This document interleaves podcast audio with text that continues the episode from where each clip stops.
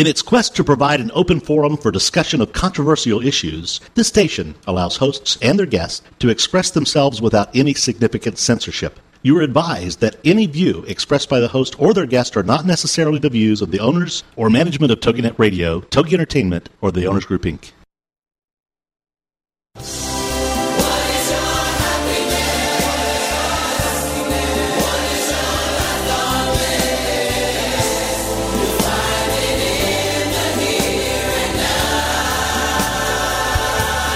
It's time to get happy. Harvesting Happiness with Lisa Cypers Kamen. A fresh talk radio approach promoting happiness because happiness is a choice. And happiness can be cultivated and harvested. Hence the name of the show, Harvesting Happiness. Lisa's going to shine a light on the well being and global human flourishing by presenting a diverse and proactive collection of the greatest thinkers and doers who have devoted their lives to creating a better world in which to live. And as a filmmaker, psychologist, author, professor, and motivational speaker specializing in the field of happiness, Lisa Cypers Kamen is widely recognized as an expert in the field. In the show, she'll also focus on military families, service personnel returning with PTSD, traumatic brain injury, and civilian life reintegration issues. So let's get to it. Harvesting Happiness on TogiNet.com. And now, here's your host, Lisa Cypers Kamen. Good morning, good afternoon, good evening, wherever you are. I'm here today to talk with you, as I am every Wednesday, about happiness, well being, and human flourishing. Authentic happiness is not selfish, egotistical, or narcissistic. The achievement of a happy life is not only good for us, but for those around us. Sustainable happiness is important because it not only elevates our own well being locally, but also contributes to the collective flourishing of humanity on a global level. In short, happiness matters. It comes from the heart, and this show is all about the heart. Before we bring on today's guest, Sandra Beck, I want to open up the phone lines for call ins at 877 864 4869. Again, 877 864 4869. We had a guest scheduled today, Evelyn Gray, who is a specialist with ADD and organization, and we may have some technical difficulties. So, the important thing I want to reach out to everybody to think about today is the importance of resiliency, the importance of rolling with life as life happens and unfolds. Because we don't always have control. In fact, most of the time we don't have control of what goes on in the world. We only have control of our reactions to what really happens. So, without further ado, I'm going to bring on another TogiNet sister host, and that's how I love to refer to these amazing women that join me on the show from time to time. It, and that is Sandra Beck. Sandra Beck has Military Mom Talk Radio, and as many of you know, I also have a military friendly show here at Harvesting Happiness Talk Radio, as well as a pending 501c3 nonprofit, Harvesting Happiness for Heroes, which brings my positive psychology coaching tools to the military community, specifically returning service personnel who are being challenged with combat stress and other post deployment reintegration issues.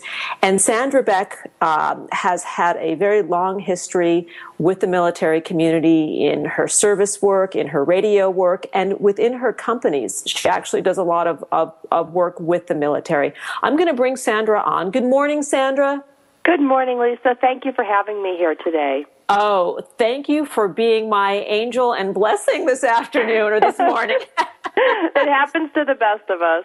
It does. Well, you know, this is a first. So I guess in almost a year to have this uh, happen is it's a good thing. It's a test. I'm glad it didn't happen the first week. Well, it's a change on how we bounce. I mean, and you bounced well. You know, you you've done what you needed to do, and that's so much about responding to change because you had an unexpected change when your guest wasn't coming on today. It's true. It's true. And let's talk a little bit about you, Military Mom Talk Radio, Motherhood Incorporated, and all of the companies that you run and how you reach out to the military community. Um, well, I've served the military community in a support capacity for almost 20 years, uh, volunteering and, and working with different organizations. I've done leadership training with the military. I've also, uh, my company has a, quite a few military contracts that it oversees, and I hire military moms to work for me, and I hire some uh, soldiers that are not on deployment to you know to pick up extra money. They moonlight with my company. So i spend a lot of time with military people. And i'm on the radio show military mom talk radio so i get to meet even more people then. You certainly do. And um, let's talk a little bit about uh, Motherhood Incorporated um, and just describe what your company does because this is a, a, a tremendous resource for many of us, myself included. Well, we do the best we can with um, working from home as a group of mothers in the tech field, and we offer everything from website design to uh, book production to uh, creating databases and newsletters and mailings and blogs. I mean, pretty much anything under the sun that can be done on the web that's not sales, re- direct sales related, that's not illegal, immoral, or unethical. Pretty much we'll do it. That's very funny. Um, and many of us at TogiNet use um, the services of Motherhood Incorporated, myself included there. And I want to get on speedily to the topic of post traumatic stress disorder and women specifically in the military. I'm creating a workshop um, for the first part of 2012 that's specifically geared toward the women who have returned and who are experiencing combat stress. And I know that you uh, on the show regularly talk to women who are in the support position of working through combat stress with their with their uh, partner or husband that's come back with this issue. But there are things that are particular uh, and different for women. Well, they're they're different um, for us because we relate to uh, PTSD in a very different manner. Um, for us, it's something that is uh, something we want to soothe, we want to comfort, we want to, um, and then there's a part of us too that when we don't understand, many of us shy away from it, and we, in the support position, what I see is women falling into two categories. They fall into the category of I recognize what's going on with my partner, I'm going to be there for him, I'm going to learn as much about PTSD uh, as I can, and then there's another segment that either doesn't know what's going on or doesn't want to know what's going on and hoping that if they stick their head in the sand with time, it'll get better. Mm, indeed. And because women are in the role in general of being the nurturers, the keepers of the family, to be in a position where we are not feeling or operating optimally, it brings on another set, another layer of anxiety and stresses on top of the PTSD symptoms. Well, because it affects every family differently, and it and it kind of punches into that family dynamic, you know. And there's uh, an adjustment that happens when a service member comes home. You know, you've got the home front family doing their thing. We're arranged carpools. Everything's all set. You know, everything's you know logistically taken care of for the needs of the children and the family to go forward. You know, when the service member goes out, the family adjusts. Well, when the service member comes back, all of a sudden now you have another member in the mix. And as wonderful it is to have him or her home, the whole family needs to adjust again. You know, this re, you know, the the post deployment adjustment. And when you throw PTSD in there, it's really hard sometimes to know what's part of a, a normal adjustment, what's part of PTSD, and then since every deployment is different, and if you think about it, you know, if you go on one deployment when your kids are three and five, and you're, you know, two or three years later you go on another deployment, well, now they're seven, eight, the family is a different dynamic. You're older, you've had more experience, your wife or partner has had different experiences, and each deployment is different. So you have all these different variables in there, and somehow you're supposed to figure out what is normal, what is part of our family dynamic, what is part of, you know, deployment reentry, and then what is PTSD. Exactly. It's a lot. And let's talk a little bit about some of the symptoms because many people don't often put a label to what they're experiencing, either because they don't have the knowledge or awareness, or perhaps there's a bit of avoidance going on.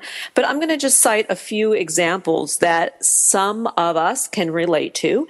And they include depression and anxiety, nervousness and irritability, um, acne or thinning of the skin, uh, loss of periods and infertility, heart palpitations, fatigue, insomnia, memory lapses, flashbacks, weight gain, weight loss, loss of libido, a decrease in concentration, which I, I find uh, that when I'm most stressed, that is one of the symptoms that, that rears its ugly head. And I, and I am not in a combat or post combat situation. So I can only imagine that a woman who is, has been deployed and comes home is experiencing some of these symptoms. It, it may be quite a, a, challenge. And this is just a, a, partial listing of, of some of the uh, symptoms of this extreme stress that goes on after being witness to or uh, having had a traumatic event happen, especially in a combat situation or near a combat zone. Well, and you know, Lisa, you bring up such a good point about that coming home as a female soldier or a female uh, Marine. It's it's different when women come home than when men come home because as a culture, we're we're culturally set to accept that a hero is a man, that a warrior is a man, that a fighting person is a man. When it's a woman that comes home, and when it's a mother, and I hear this a lot, there's like a double-edged sword, if you will yes, we're happy you supported our com- our country and you you fought for our country. Yeah, we're proud of you. But then there's that flip side of a lot of people that are like, "Oh, I could never leave my family to do what you do." And, "Oh, you know, you must care more about your work and your fighting than you do about your family." And it's brutal. Indeed. And so there's an element of judgment that's thrown into the mix too, which, which a- adds insult to injury. We're going to go to a break in a minute. And when we come back, I actually happen to have a bunch of statistics and research in my hands because I was preparing this paper, although I wasn't really prepared to talk on it today. It's something that I'm actively working on and I would love to share some of the research because it is astounding that women soldiers may be at greater risk for combat stress than their male counterparts. And this is this is brand new research within the last year that's that's come out and is being um, disseminated, you know, throughout the world. And I would like to share some of this information because it may be vital in, if nothing else, uh, making people aware so you can bring help to the person that may not be willing to seek it out themselves. And this is also a very very uh, common um, symptom is the avoidance of thinking that one can woman up, if you will, and take care of the problem on our own because we're used to handling so many responsibilities and handling our families and our children's and ourselves. We'll be right back. Here come the tunes.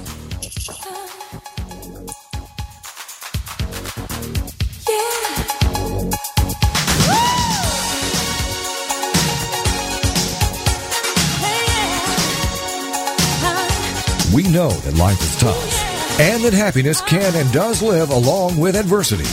We'll be right back to explain how on Harvesting Happiness with Lisa Cypers Kamen on TogiNet.com. Are you someone who leaps out of bed to greet the morning, amazed at your good fortune every hour of the day? Or are you someone like me who needs regular infusions of inspiration? I'm Meg Pier, a photographer, travel writer, and creator of the website www viewfromthepier.com, which focuses on the human quest to connect with self, others, and a sense of wonder. Every day, the site features a new, beautiful image from my travels around the world, captioned by an uplifting quotation. This daily dose of inspiration is available free. ViewFromThePier.com also presents monthly interviews with fascinating people I have met in my travels who offer their personal stories and wisdom along with in depth destination stories about cultural traditions from around the world. If your day could benefit from a quick change of scenery or attitude adjustment, I invite you to visit www.viewfromthepier.com. Fertility is an extremely personal subject Tune in Monday nights at 9, 8 Central for the Fertility Forum with infertility psychotherapist and expert Phyllis Martin on TogiNet.com. This is the show about infertility, gaining support, and information. Phyllis will assist you in navigating the disappointments and decisions that often accompany the difficult journey from diagnosis to conception, pregnancy to parenthood. She is passionate about her work and is an expert in the donor egg field, bringing both her personal and professional experience to all she does. Ms. Martin has extensive experience in helping patients cope with infertility, pregnancy loss, adoption, surrogacy, miscarriage, pregnancy termination, and creative family building. She knows what you're going through, and she's here to help. It's the Fertility Forum with your host, Phyllis Martin, Monday nights at 9, 8 Central on TogiNet.com.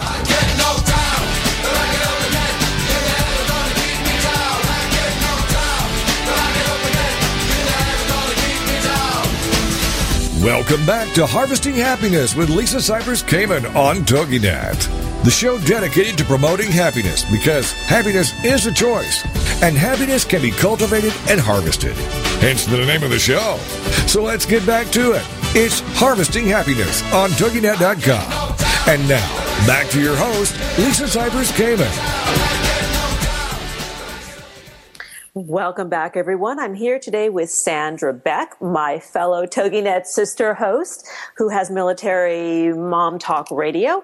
And we are talking about women and combat stress, women who have been deployed, return home to their civilian lives and are having a very difficult time readjusting through stress disorder and a host of other symptoms. Welcome back, Sandra. Thanks for being here with me today.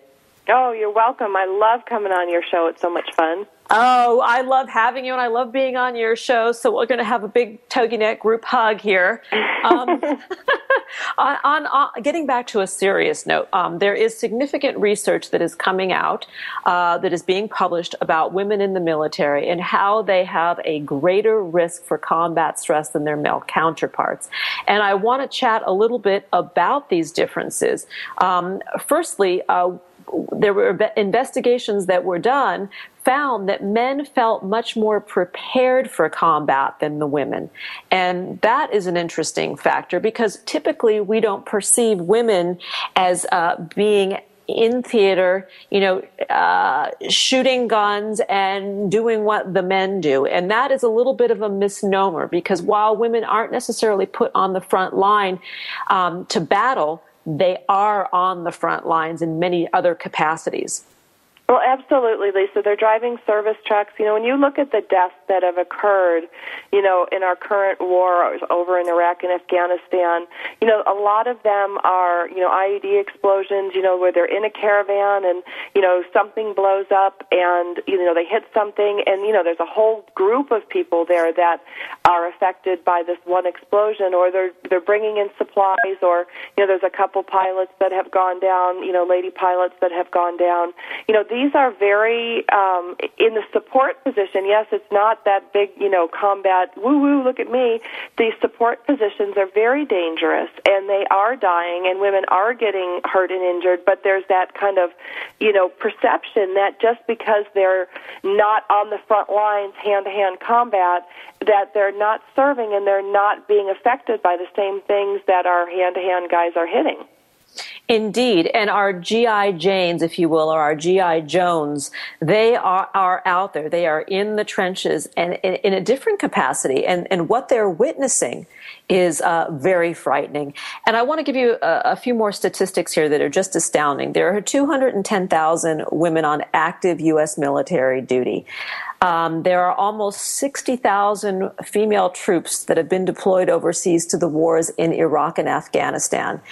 One in seven U.S. military personnel in Iraq is female. So there are a lot of women. And because the women have a higher risk for combat stress to begin with, we're talking about the numbers as they return as being significantly larger proportionately than their male counterparts. And the other issue um, that we're overlooking, and I think we really need to get into, is sexual assault within the military. And this is sort of the, um, the, the, the dead zone, the cone of silence that no one really wants to address, but it is it's going on, and these women are coming home not only with um, combat stress issues, but the sexual assault issues. Well, and from our own troops. You know, everybody yes, yes, thinks yes. that, you know, we're going over to the Middle East, women have no rights there. You know, these are happening, you know, these things are happening from our, you know, enemies, and they're in our own ranks. And what I've heard anecdotally, Lisa, you know, and I don't have anything to support this, just 20 years of talking to women and hearing what I've been hearing in both wars, because I have friends that have, have suffered this in the first Gulf War. Um, one guy will affect you know, 15, 20 women until it gets shut down. So it's it's you know, it's something that that people don't want to get involved in. The girls don't want to speak up, you know, for fear that they're going to get ridiculed, that it's going to get worse. You know, a lot of them. My one friend just said, "Well, I just put up and shut up while it happened to me because that's what you do, and you know, going over there, they don't want you there." Um, you know, there's some, you know, that's that's a lot for anyone to take. Indeed, it is. And uh, our, our, guest that had a difficult time joining us this morning has come into the house, and um, Evelyn Gray, which we we will speak with her shortly, but she has offered up a very interesting statistic that I want to share, and that is that 2,100 female soldiers attempted suicide in 2007. So the suicide rate for women soldiers uh, triples when they go to war. So we're talking about a population that has grown exponentially in terms of a combat situation from 2007, let's say to 2010. We're going to see greater repercussions from these deployments as they come home. You know, Lisa, that's just stunning.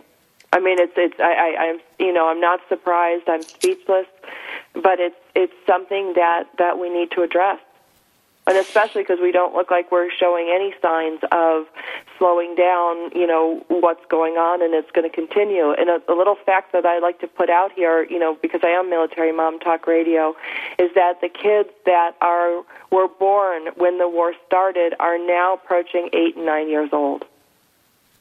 Hmm. Wow. Now you've now you've given me the pregnant pause with that statistic because it, it is it is shocking, and uh, it means that those of us that reach out to serve the military communities with emotional support need to get really busy in working with the women, working with the children, these, these children of, of combat situations to help them with their coping mechanisms, with their resiliency skills, to give them tools to go out in the world and operate optimally, to have joy, to thrive, to flourish because there there are uh, some issues that really have a domino effect to the family unit, and that is what is so interesting about about women and combat stress. You know, being the nurturers, being the ones that hold the family together, being a mother, and all that entails, and going out and serving our country. It, it, it, creates a very unique dynamic, one that has is it, it, seems to me, based on the research that I'm doing, that is just now coming out into the light because typically uh, in the past it was it was a male dominated issue. You know, the men came home, they would they would drink, they would do drugs, they would become rageful, they'd beat their wives, do what they do, and it was a sort of a, a, man's disease or a man's diagnosis. And the reality of it is, is it permeates everyone and everything. Well, and if you think about the dynamic, Lisa, we have that new dynamic whereas you know when mom goes off to war a lot of times grandma and grandpa or aunts and uncles or you know other family members step in in mom's stead while she's overseas and when they come back they go back into that anchor of the family. And when you talk about the man going off to war and coming home, or the husband or the father, the mom's there still to keep everything stable. Well, now we've got a new dimension when this mom comes home. Well, she's supposed to be the stable one, and now she's got some instability issues from what happened to her. You know, dad's off to work, or dad might be deployed too, and we've got we've got some serious issues in a family dynamic that have never been faced in our country and in our culture.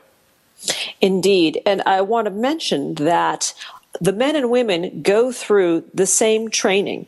They, they go through a gender based basic training. They, they prepare together. But even if they get this exact same training, the individual perception, the different, the gender differences in how we perceive and learn and retain uh, could be very different. So while we need to train everybody similarly, so everybody gets the same basic skills, we also need to train our women to deal with some of these issues because our minds just work differently. We process differently. We're hormonally different. We react differently. And I think this is what the military needs to begin to look at because this is the future of our world. I mean, that, that there will be more and more women joining the military, not just because of their belief in serving the country, but because of the benefits the military offers in terms of education and uh, support and career. Right, it's an economic decision for many of them. Yes, yes. And in fact, most women that I have spoken to that are in the military joined for economic reasons. They didn't join, um, their number one purpose was not serving the country and it was not to get out of trouble. You know, they weren't a troubled kid, as oftentimes you hear the men describe, you know, that they went to the military to get some discipline. Right, or they they were given the choice to join yeah. the military as opposed to um, other disciplinary uh, procedures. Yes, to be to be guests of their of their state, you know, for a yes. long duration that they would not be happy with. So this is this is a very very uh, real and um, shocking angle that I'm beginning to get into, and I thank you for joining me to jumping in really uh, uh, blind and into the cold water with me on this. It's uh, it's been wonderful. Our segment is believe it or not coming to an end. We've got two minutes before break, and I want to. Um, allow our listeners to reach you. And if you could give your websites and how they can connect with you and Military Mom Talk Radio, Motherhood Incorporated, and the services that you offer to not just service personnel, but anyone that's in need of virtual assistance. Well, it's real simple. My name is Sandra Beck, so you can go to sandrabeck.com to learn more about me. The company's name is Motherhood Incorporated, uh, all spelled out, one word. You can go there directly, and if you want to listen to our show, you can go to TogiNet, which is the host station you're listening to now, or you can go to the website by its name, Military Mom Talk Radio, all.com. Whew, that's a mouthful. Sandra is a very busy lady. She is busy serving many people in many ways. And I'm grateful to you, Sandra, for coming on today, for sharing the first half of the show and um, being, being there, being there and doing what you do every day to serve the military community, to serve people like myself that rely on your company to help make me shine, to help make me be professional and the best that I can be. So thank you, thank you, thank you from the fullness of my heart. And uh, Sandra, in fact, is the woman who introduced me to TogiNet. So she is the reason that I am uh, one of the TogiNet sisterhood. well done, Lisa. Well done. I'm proud of you. Oh, thank you. And I'm proud of you, Sandra, as I see you growing uh, by leaps and bounds every every month. You know, there are changes and, and going back in full circle to how we began the show is the concept of resiliency and how do we roll when life just does its thing. Our time is up. Here comes the tunes. When we come back, we're going to have Evelyn Gray who's going to come and speak with us about organization and ADD.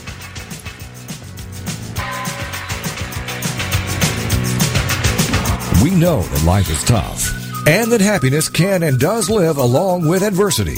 We'll be right back to explain how on Harvesting Happiness with Lisa Cypers Kamen on TogiNet.com.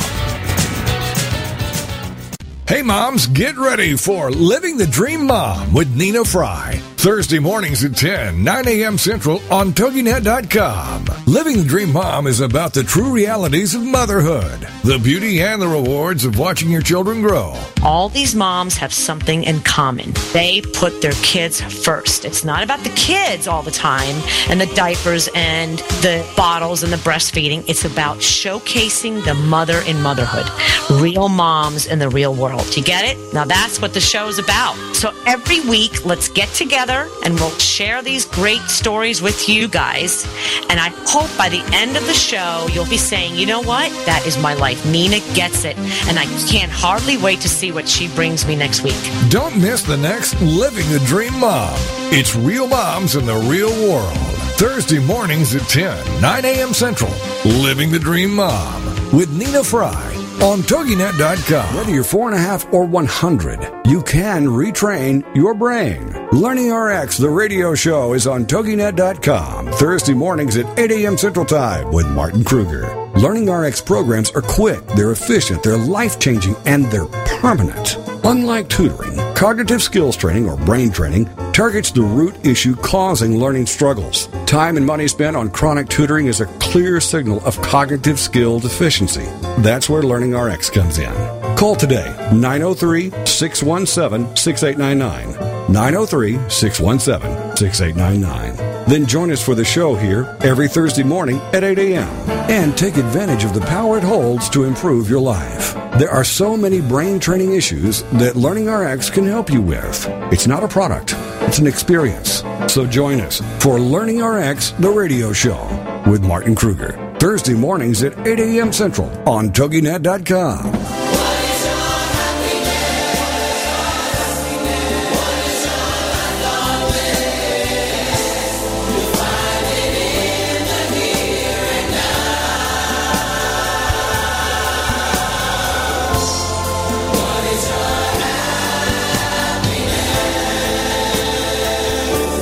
Welcome back to Harvesting Happiness with Lisa Cypers Kamen on TogiNet. The show dedicated to promoting happiness because happiness is a choice and happiness can be cultivated and harvested.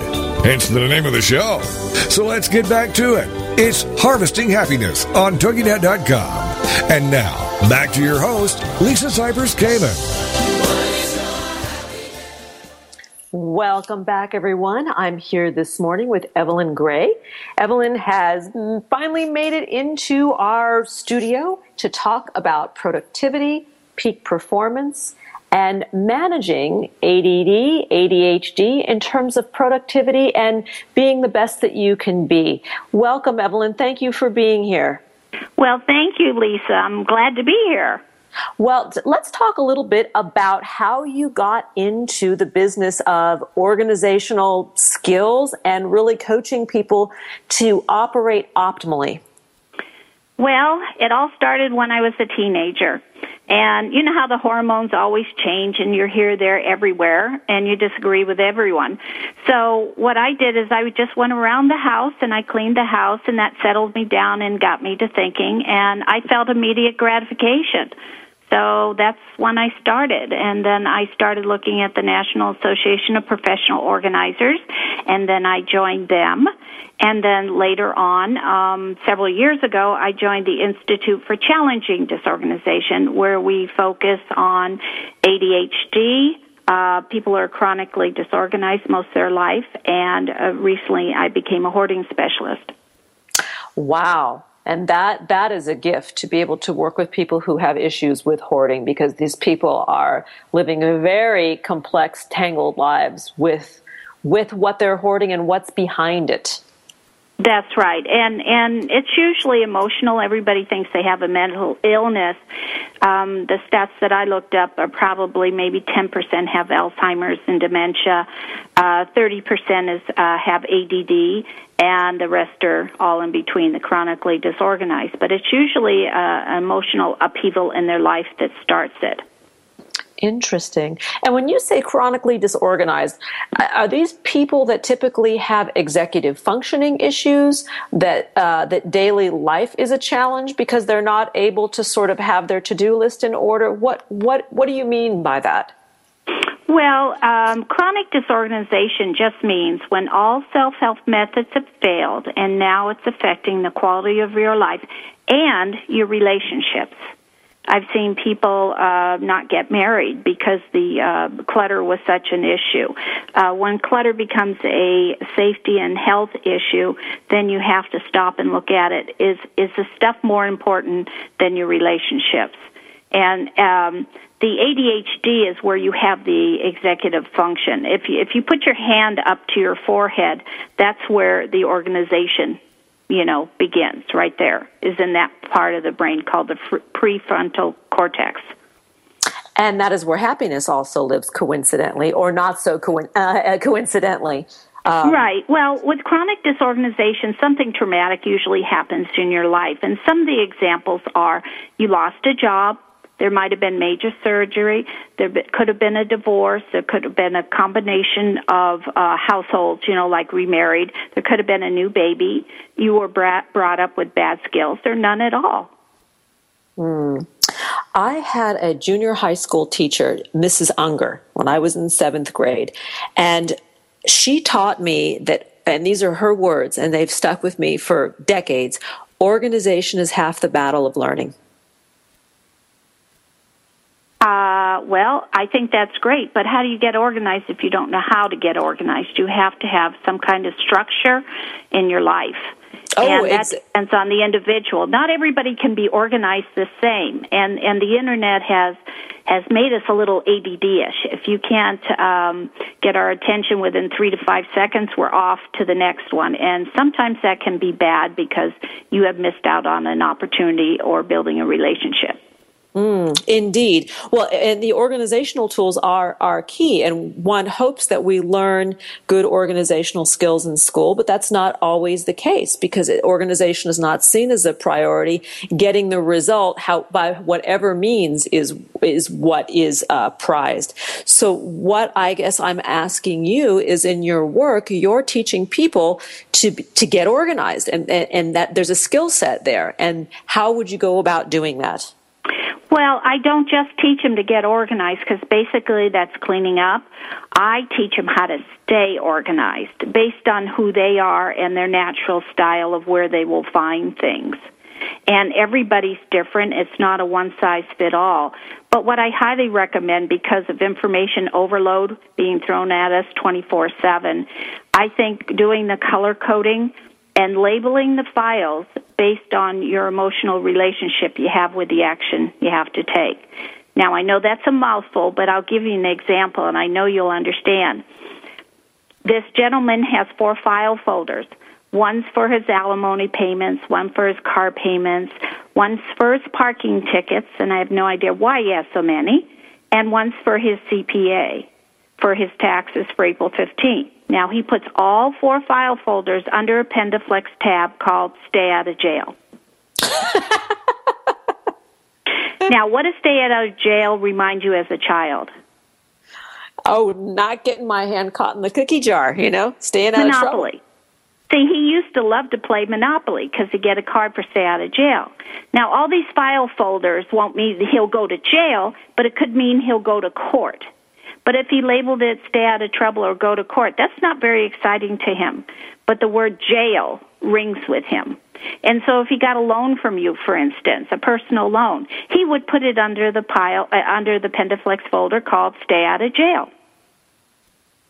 Got because it. he'd end up going to court. Not necessarily to jail, but you could. He just likes the ring of it and he associates it with monopoly. That's right. his emotional relationship to the action he has to take. So that folder means uh, he better keep a pretty c- close eye on it. I hear you. And you have what you call your system. And let's my talk system. a little bit. Yeah, my system, um, it's called, system stands for Save Yourself, Space, Time, Energy, and Money. And what my system is consists of the CSI method. And you know what CSI reminds you of? The investigative TV program, mm-hmm. right? Mm-hmm. So that's an emotional relationship some people already have associated with. So they'll remember what CSI stands for. C stands for being consistent, C, in creating a system, S. I implemented, and after you implement it, you go back to the C and you be consistent about using the same thing, like where you put your keys in your wallet at the end of the day, like maybe in a bowl right by the door. Do you see what I mean? A lot of people create systems. They're so busy create systems they never implement them. Let's talk a little bit about these systems and how it relates to our military community. You graciously shared a statistic about women in the military and suicide rates uh, from 2007, and right. later went on to share during the break that you are about to embark on a telesummit this evening specifically for the military community. So let's talk about how we can help men and women who are returning from service uh, get organized because they actually come from a highly organized, rigid, systematic environment when they are in the military. And then they come home, and then what? Well, with anything traumatic like that, and I know a lot of people, you know, have death in their life, and it generally takes them six months or a year to get back on track. And of course, they need to go through therapy at that particular time. You're not going to see anything sooner. If you do, it'd probably be a miracle. They just haven't adjusted. They've got their kids to attend to, then their husband, and they have to get back into a different routine. So it takes a while.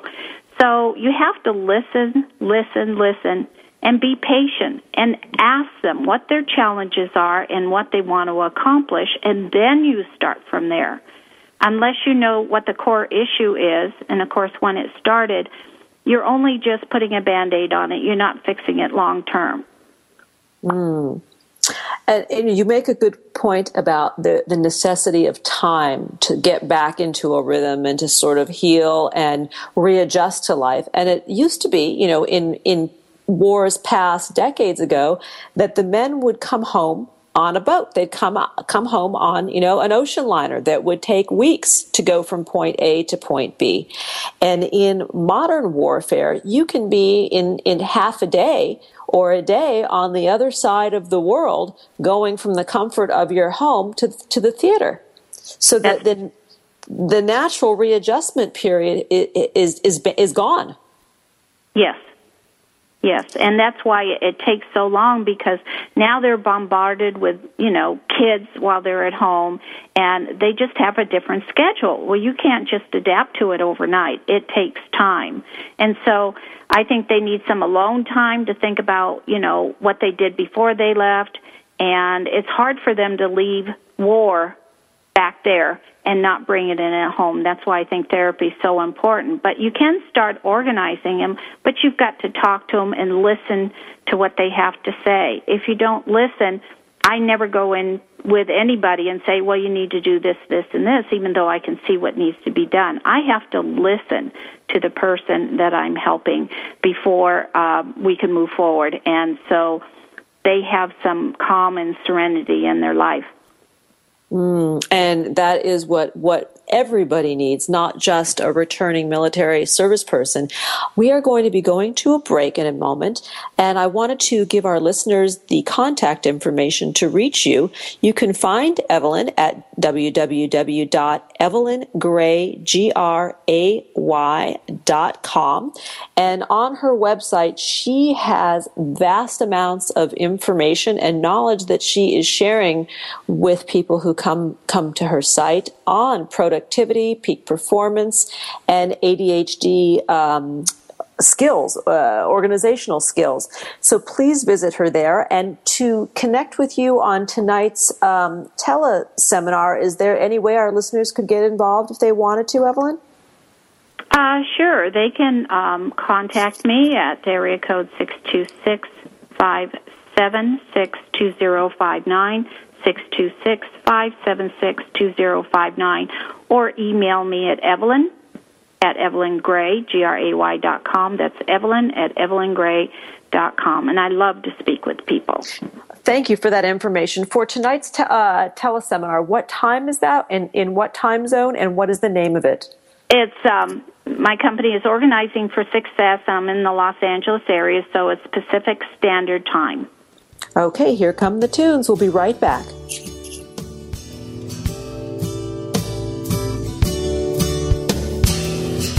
Where is my heart? Where is my heart? We know that life is tough and that happiness can and does live along with adversity. We'll be right back to explain how on Harvesting Happiness with Lisa Cypers Kamen on TogiNet.com. Thursday nights, get ready for the Read My Lips Tips for Success radio show with your host, Linnea Millette, at 11, 10 Central on TogiNet.com. What are the Read My Lips Tips for Success? Well, it's spelled out like this R. Realize it is possible. E. Embrace all relationships. A. Advance through adversity. D. Develop your significance. M. Manage your health and wealth. Y. Yield to your natural abilities. L. Listen to your heart. I. Invest in yourself. P. Persist by taking small steps. And S. Serve others. Each week on the show, you'll find a safe haven whereby tips, insights, and strategies are shared by Linnea and her guests. Go to Linnea's website, readmylipstips.com. Then join us Thursday nights at 11, 10 p.m. Central for the Read My Lips Tips for Success radio show with your host, Linnea Millette on TogiNet.com. Part of the Grateful Good. Grateful Nation brings together patients, families, friends, and staff of Beth Israel Deaconess Medical Center to support the quality care and groundbreaking research at the medical center.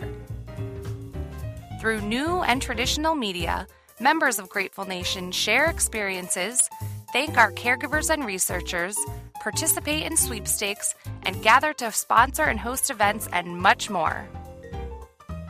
Being grateful inspires others to be grateful as well. Isn't it time we jumpstart some perpetual gratitude? Visit Grateful Nation online to find out more at www.gratefulnation.org. Have a grateful day.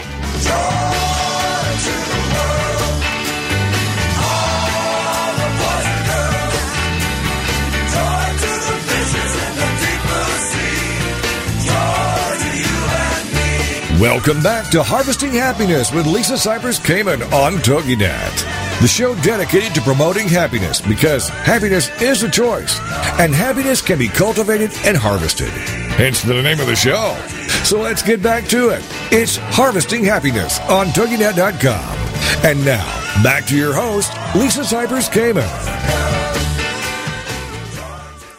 Welcome back, everyone. I'm here today with Evelyn Gray, who is a specialist in customizing solutions for organizing our lives. She turns piles into smiles, so the only thing you have to lose is your clutter. And she also works with the ADHD community and individuals who have trouble focusing, have a lot of unfinished projects, always late for appointments, for example. Welcome back, Evelyn. Thank you very much, Lisa. Oh, my pleasure. Um, before the break, we were talking about um, organization after military service, and we, we, we started speaking about the need to be a good listener. That uh, when we have somebody that has been deployed, they come home, they're reintegrating back into civilian life, into a new normal, how um, being an active listener is really important. And that's important in general, not just for our, our military loved ones. You're right, it is. Um, people forget to listen nowadays because we're on information overload and they think we have to process every little bit that's put in front of us and we don't. No and and and, and really listening is an act of love. It, it to be able to be quiet and hear what another has to say is really a gift well, a lot of people weren't listened to when they were younger, and what I have found in some of my clients is that what they do is they end up being caretakers when they're older, and so they never get anything done because they're so busy trying to get the affirmations from everybody or what a great job they did because they weren't told that as a child. Mm. You have written uh, that no mission is impossible. And, and I love that because you really talk about not giving up. And that ties so beautifully into harvesting happiness and harvesting happiness for heroes because a large part of what I do and how I coach is empowering people to uh, set goals and attain them and to sort of walk through their their goals and their desires one step one day at a time and sometimes it's even one minute at a time. Right and i agree with you wholeheartedly. You can't bombard them with a whole bunch and expect them to handle it. That's why they're coming to you Mm, indeed. Um, let's talk a little bit about communication styles and learning styles. As many of us know, there are several kinds of learners and communicators, and I'm hoping that you can share with our audience how you work with the different types of learners and communicators out there. Well, there are probably just four basic ones. Um, there's more, but I want to start with the basic ones. There is visual, that's the visual learner. They work well with written information, notes, diagrams, and pictures. And they relay, uh, rely on their uh, keen sense of observation and they're able to use like imagery to learn complex subjects. In other words, put a picture in their mind. And visual learners make up about 65% of the population, where auditory is 30%, and then kinesthetic, tactile, 5%. Now, auditory learners like to hear the information to assist uh, with processing the concepts and thoughts and um, when I run into the auditory learners, most of them are uh, what I call high-end ADHD. Um, it's it's called attention deficit hyperactive disorder, but what like I like to refer to it as attention difference hyperactive distractibility factor because they're such a creative individual. Um, and they can't stop thinking. Um, there's not very many out there, but I usually ask somebody if they are, you know, visual or auditory. And when I do, uh, you don't want to give anybody who's auditory paper to read while you are talking to them because I feel they shut down. They hear you, but they don't listen and absorb the information that you're giving them. So, and then the next one is kinesthetic learners. Well, they prefer to learn by doing and they use movement to assist with processing information, thoughts, and ideas. And if you see someone, you know, fiddling around or doodling or something like that, then you can consider them kinesthetic. And then the last one are tactile learners, where they use their sense of touch to process their information and material. They like like hands-on demonstration to work, much like um, you know, probably a kindergartner if you're teaching them how to mold something like that. Mm-hmm. And what about if a hybrid? Do you ever run into people who are really a perfect blend of, you know, two styles of, of learning? Oh, yeah. Well, definitely. I'm all for. Uh, sometimes I learn better auditorily, but mostly I'm kinesthetic, uh, tactile, and visual. Because I, I need the auditory to reinforce learning.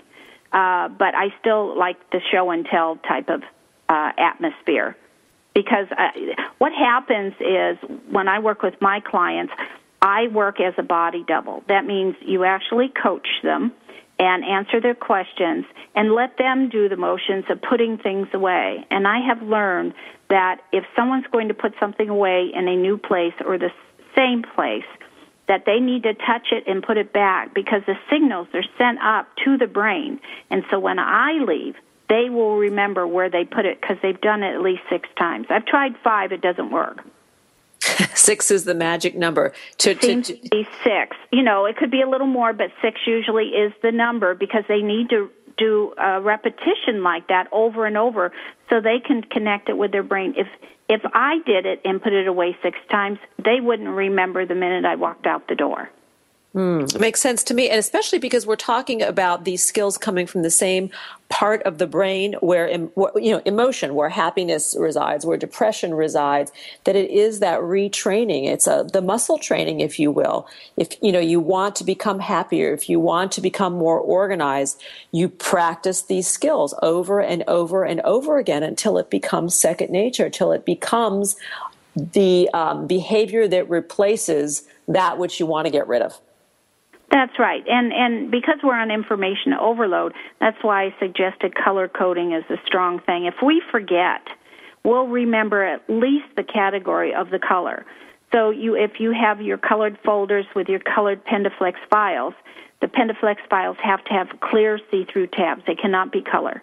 And the and the labels on the folders have to be all white, no color, because too much color will cause stress and then the disorganization will set in. But you would never put a red file into a yellow Pendaflex folder, would you? I, I wouldn't. No, and neither would anybody else. And if someone did, then they could easily retrieve it. We forget a lot of times, even when we create our own labels, um, file names for our folders, we forget what it is. But if we want to hone it down to not looking all over the place and looking for a color, we can spot that color 15, 20 feet away, right? We don't have to go up and read and say, oh, there's the red folder, right? And everything else on your desk is, let's say, white paper. That's easy to spot, isn't it?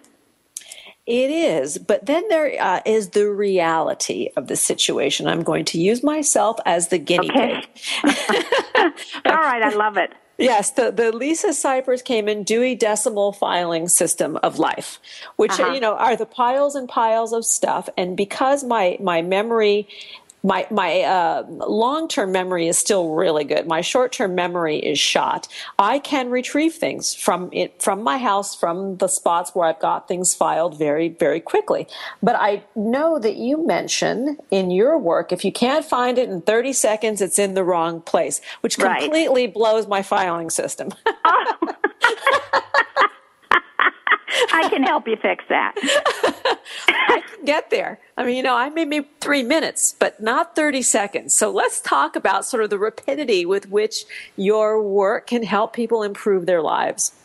Well, when I mentioned the 30 seconds, let's say you're sitting at your desk, all I want you to do is, if you have to, get up from your desk, go over the filing cabinet and pull the file. Not look for the piece of paper inside there, okay? You know where it's at.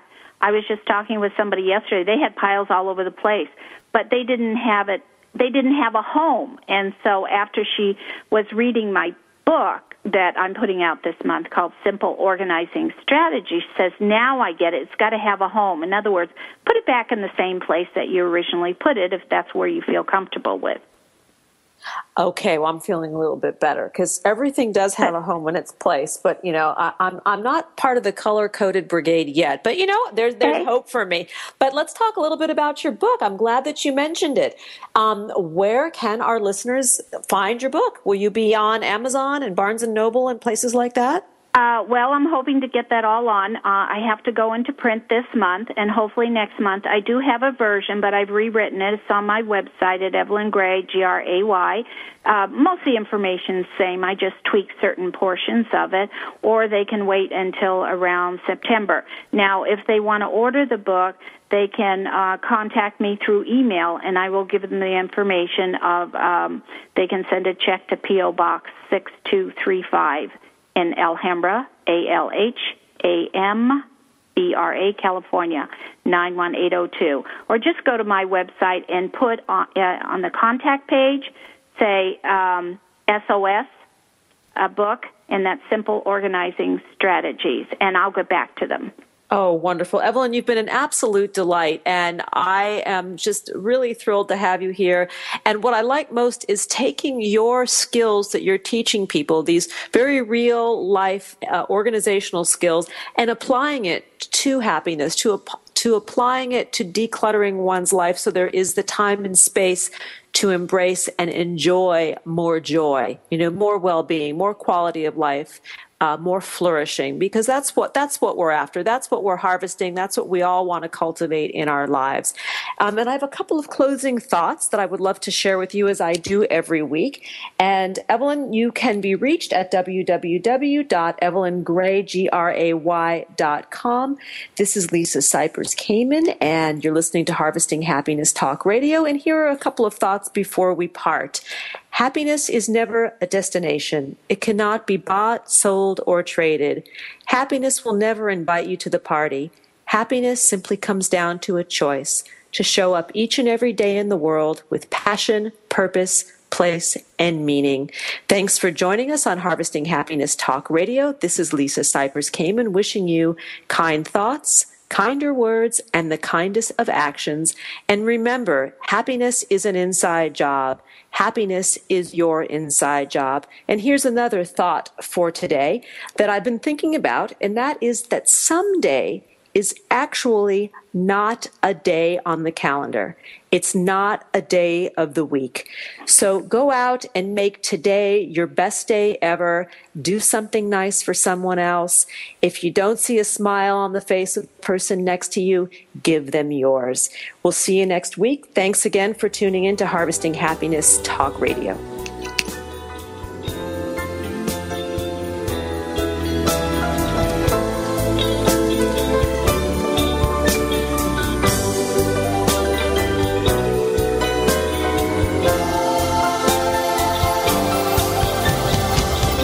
Thank you for being a part of Harvesting Happiness with Lisa Cypers Kamen. We'll do this again next Wednesday morning at 10, 11 Central here on TogiNet.